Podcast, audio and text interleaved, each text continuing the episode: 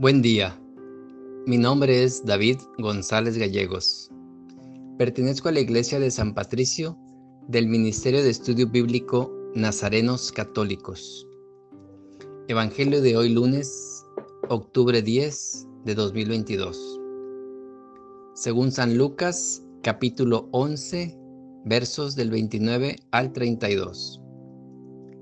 En aquel tiempo, la gente se apiñaba alrededor de Jesús y él se puso a decirles, esta generación es una generación perversa. Pide un signo, pero no se le dará más signo que el signo de Jonás. Pues como Jonás fue un signo para los habitantes de Nínive, lo mismo será el Hijo del Hombre para esta generación. La reina del sur se levantará en el juicio contra los hombres de esta generación y hará que los condenen, porque ella vino desde los confines de la tierra para escuchar la sabiduría de Salomón, y aquí hay uno que es más que Salomón. Los hombres de Nínive se alzarán en el juicio contra esta generación y harán que la condenen, porque ellos se convirtieron con la proclamación de Jonás, y aquí hay uno que es más que Jonás palabra del Señor. Gloria a ti, Señor Jesús. Signo de Jonás. Pedir una señal es un esfuerzo por eludir el necesario y laborioso camino de la fe.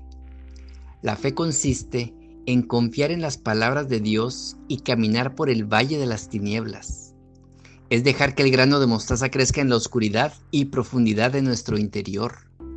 Por otro lado, la insistencia en signos y milagros que abunda entre los fieles de cualquier religión es un cortocircuito en el camino de maduración en la fe.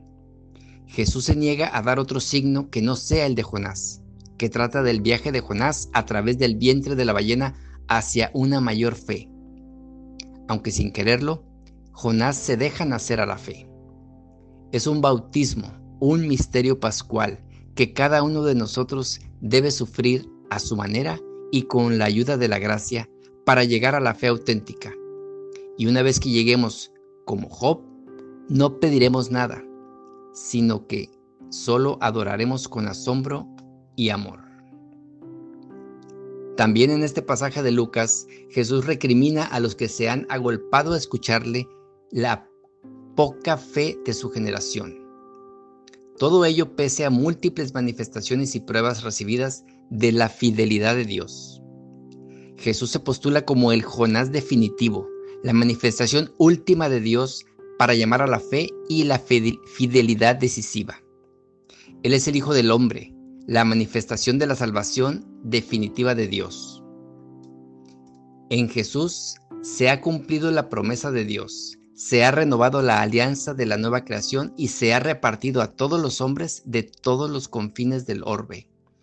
Con estas palabras, el evangelista se nos propone a Jesús como el camino para acceder a Dios. Dios nos ha amado enviándonos al Señor para que conozcamos a Dios.